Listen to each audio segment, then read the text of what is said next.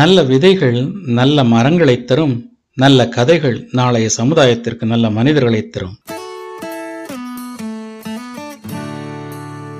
வணக்கம் அன்பு நண்பர்களே. நீங்கள் கேட்டுக்கொண்டிருப்பது எம் எம் ஸ்டோரிஸ்.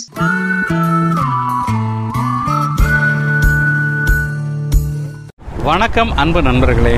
இன்னைக்கு பதிவில் ஒரு சின்ன கதையை பார்ப்போம். வானுயர்ந்த சோலைன்னு கேள்விப்பட்டிருப்பீங்க. அந்த மாதிரி ஓங்கி வளர்ந்த தென்னை மரங்கள் தென்னை மரங்களோட மா பலா வாழை அப்படி முக்கணிகளும் நிறைந்த சோலை.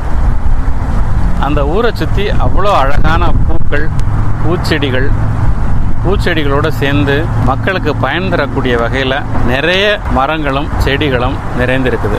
அந்த ஊரை சுற்றி இந்த மாதிரி அழகான நதி என்ன எப்போதுமே தண்ணி நிறைஞ்சிருக்கும் அந்த நதி. இவ்வளோ ஒரு அழகான ஊரில் நடராஜன் ஒருத்தர் இருக்கார்.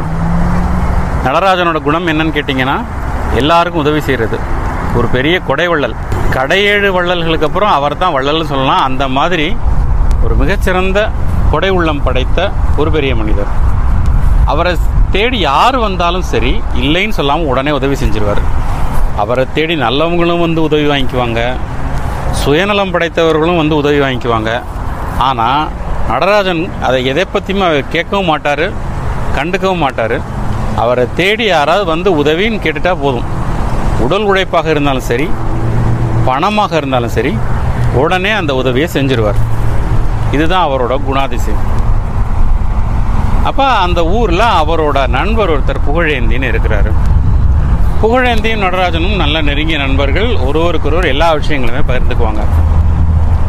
ஒரு நாள் புகழேந்தி நடராஜன் கிட்ட வந்து சாயந்தரம் நேரம் இந்த மாதிரி வந்து நடராஜா வா அப்படியே போய் டீ கடைக்கு போயிட்டு வருவோம் அப்படின்னு கூப்பிட்றாரு.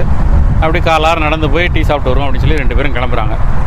போகிற வழியில் புகழேந்தி கேட்குறாரு நடராஜா நீ நல்ல நிறைய உதவி செய்கிற நல்ல விஷயங்கள். ஆனால் இதை ஏன் நல்லவங்க பார்த்து செய்ய மாட்டேங்கிற? உங்ககிட்ட யார் வந்து கேட்டாலும் செஞ்சிடுற. இல்லைன்னு சொல்லாமல் உங்ககிட்ட உதவி வாங்குறவங்க உண்மை சொல்லி உதவி வாங்குறாங்க. அதே நேரத்தில் பொய் சொல்லியும் உதவி வாங்குறாங்க. நல்லவர்களும் உதவி வாங்குறாங்க. கெட்டவர்களும் உதவி வாங்குறாங்க. நல்லவங்க வாங்குற உதவி மேற்கொண்டு பன்மடங்காக நன்மை பெருகுது. தீயவர்களால் பன்மடங்கு தீமை விளையுது.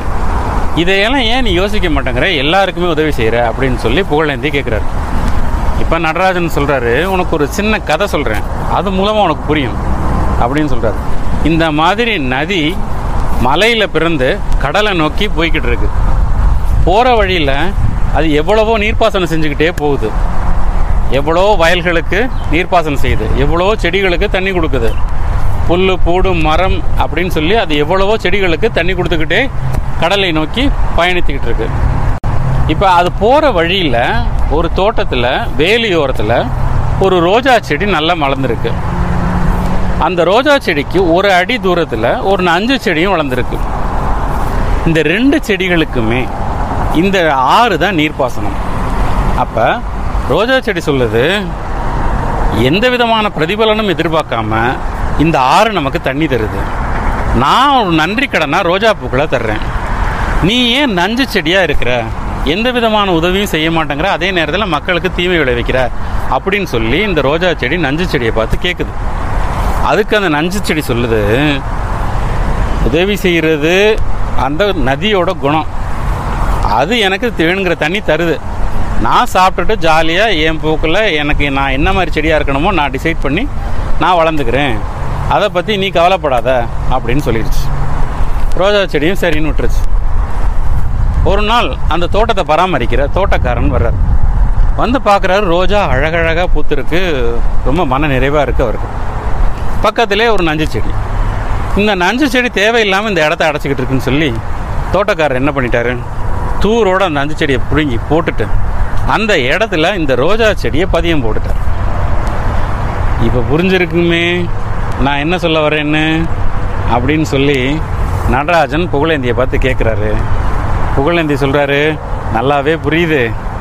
அதாவது உங்ககிட்ட உண்மை சொல்லி நல்லவங்க உதவி வாங்கிட்டு போனால் அவங்கள ரோஜா செடியாகவும் பொய் சொல்லி சுயநலமாக உதவி வாங்கிட்டு போனால் அவங்கள நஞ்சு செடியாகவும் பார்க்குறதுக்கு ஒரு தோட்டக்காரன் அங்கே எப்போவுமே அலர்ட்டாக இருக்காங்கிறது நல்லாவே தெரியுது அப்படின்னு புரிஞ்சுக்கிட்டாரு புகழேந்தி. இவங்க பேசிக்கிட்டு இருக்கும்போது டீ கடையும் வருது. ரெண்டு பேரும் டீ கடைக்கு போகிறாங்க நடராஜன் டீ கடைக்காரரை பார்த்து ஐயா ஸ்ட்ராங்காக ரெண்டு டீ போடுங்க அப்படின்னு சொல்லிட்டு அங்கே உள்ள பெஞ்சை பார்த்து ரெண்டு பேரும் உட்கார்றாங்க. நண்பர்களே இந்த கதையை பற்றி உங்களோட கருத்துக்களை மறக்காமல் கமெண்ட்ஸில் பதிவிடுங்க. சேனலுக்கு சப்ஸ்கிரைப் பண்ணுங்கள் மீண்டும் சந்திப்போம். நன்றி. வாழ்க வளத்துடன்.